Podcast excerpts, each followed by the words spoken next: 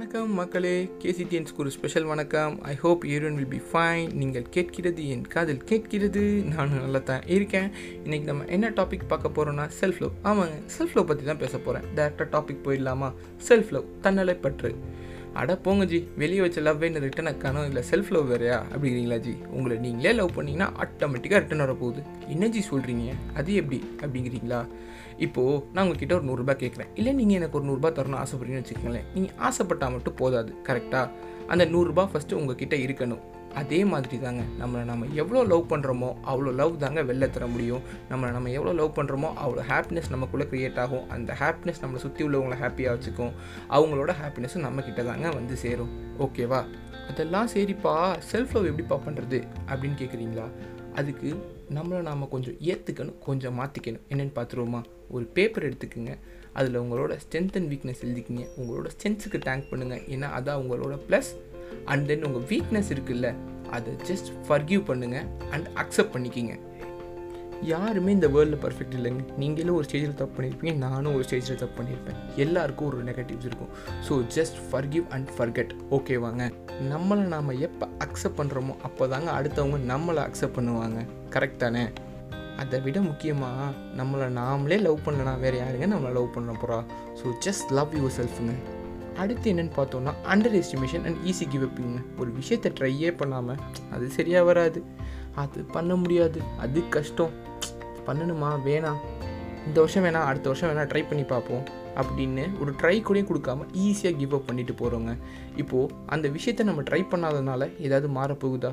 இல்லை. அப்படியே தானே இருக்க போகுது. அப்புறம் என்னங்க? ஒரு ட்ரை கொடுத்து பார்க்கலாம். அதில் மேபி நம்ம ஜெயிக்கலாம். அதுதான் நம்மளோட ஃபீல்டாக இருக்கலாம். நம்மளோட ஸ்கில்ஸை ஐடென்டிஃபை பண்ணவும் ரொம்ப யூஸ்ஃபுல்லாக இருக்குங்க. ட்ரை பண்ணுறதுல தப்பே இல்லைங்க. ஏன்? ஃபெயிலியர்னு பயமாங்க. நம்ம ட்ரை பண்ணாமல் இருக்கிறதுக்கு ஃபெயில் ஆகுறது ஹண்ட்ரட் டைம்ஸ் இல்லைங்க. Thousand times better I give my best I tried at my level பெஸ்ட்டுங்கிற அந்த சாட்டிஸ்ஃபேக்ஷன் தாங்க முக்கியம் எப்போதுமே. எப்போதுமே உங்களை நீங்கள் குறைச்சி இடப்படாதீங்க உங்கள் நீங்கள் நினைக்கிறத நீங்கள் மோர் பவர்ஃபுல்னு நினைங்க. கண்டிப்பாக உங்களால் முடியும்.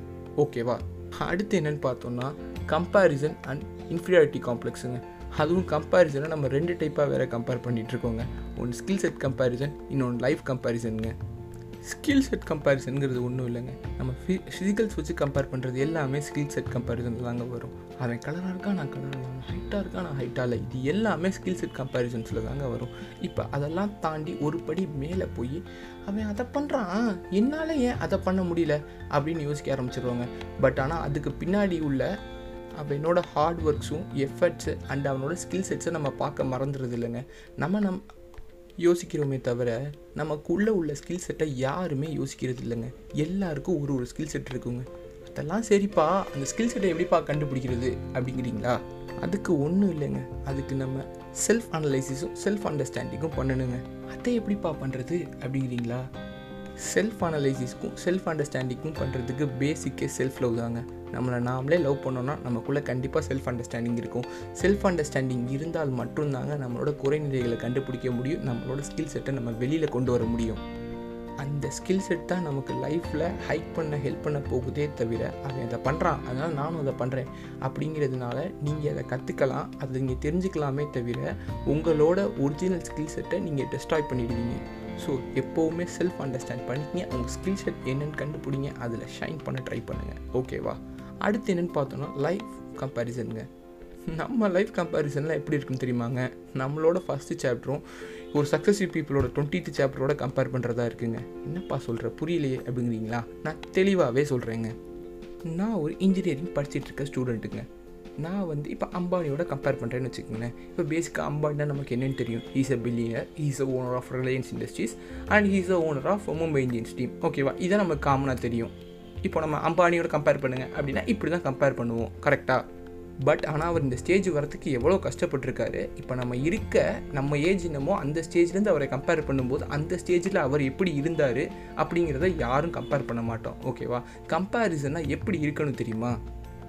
உங்களை நீங்கள் புரிஞ்சுக்கணும் உங்கள் ஸ்கில் செட் என்னென்னு தெரிஞ்சுக்கணும் அதை வச்சு லைஃப்பில் என்ன பண்ண போகிறோம் அப்படிங்கிறத தெரிஞ்சுக்கணும். அதுக்கு உங்கள் ரோல் மாடல் இல்லை நீங்கள் கம்பேரிஷனாக எடுக்கிறீங்கல்ல அவங்களோட லைஃப் எக்ஸ்பீரியன்ஸை ஸ்டேஜ் பை ஸ்டேஜாக கம்பேர் பண்ணி இந்த ஸ்டேஜில் அவர் என்ன தப்பு பண்ணியிருக்காரு? நம்மளாக இருக்கப்போ இப்போ நம்ம ஏஜாக இருக்கப்போ அவர் என்ன தப்பு பண்ணியிருக்காரு? அந்த தப்பை பண்ணாமல் நம்ம எப்படி மேலே முன்னேறி போகலாம்?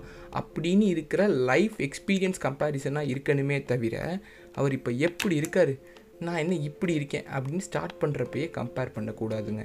ஓகேவா அடுத்து என்னென்னு பார்த்தீங்கன்னா இன்ஃபியாரிட்டி காம்ப்ளெக்ஸுங்க இந்த இன்ஃபியாரிட்டி காம்ப்ளெக்ஸுங்கிற டாப்பிக்கை நான் ஒரு குட்டி கதையோடு முடிச்சிடுறேன். ஓகேவா ஒரு பையன் இருக்கான்.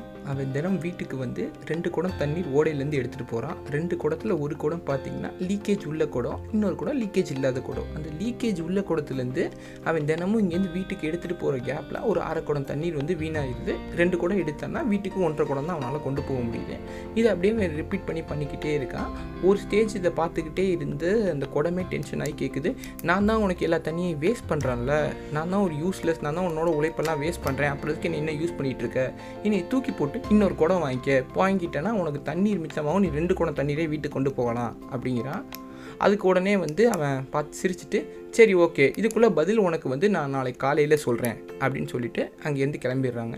திருப்பி வீட்டுக்கு வரான். திருப்பி அடுத்த நாள் காலம் குடையில் தண்ணி எடுக்க போகிறான் அங்கே தண்ணி எடுக்க போகிறப்போ குடம் திருப்பியும் தண்ணி எடுத்தோன்னே குடம் கேட்குது எனக்கு இன்றைக்கி பதில் சொல்கிறேன்னு சொன்னியே சொல்லு அப்படின்னு சொல்லி கேட்குது அதுக்கு அவன் வந்து திரும்பி பாரு. இந்த பக்கம் வந்து உனக்கு பசுமையாக இருக்குது அந்த பக்கம் வறட்சியாக இருக்குது இந்த சைடு பசுமையாக இருக்கிறதுக்கு யார் காரணம்னு நினைக்கிற? அப்படின்னு சொல்லி கேட்குறான் உடனே அந்த குடம் சொல்லுது இந்த பசுமையாக இருக்குன்னா யார் காரணமாக இருக்கும்? தெரியலையே. எனக்கு தெரியலை அப்படிங்குது.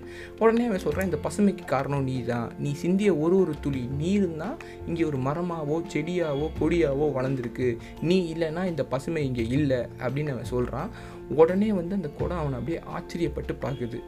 ஓகேவா?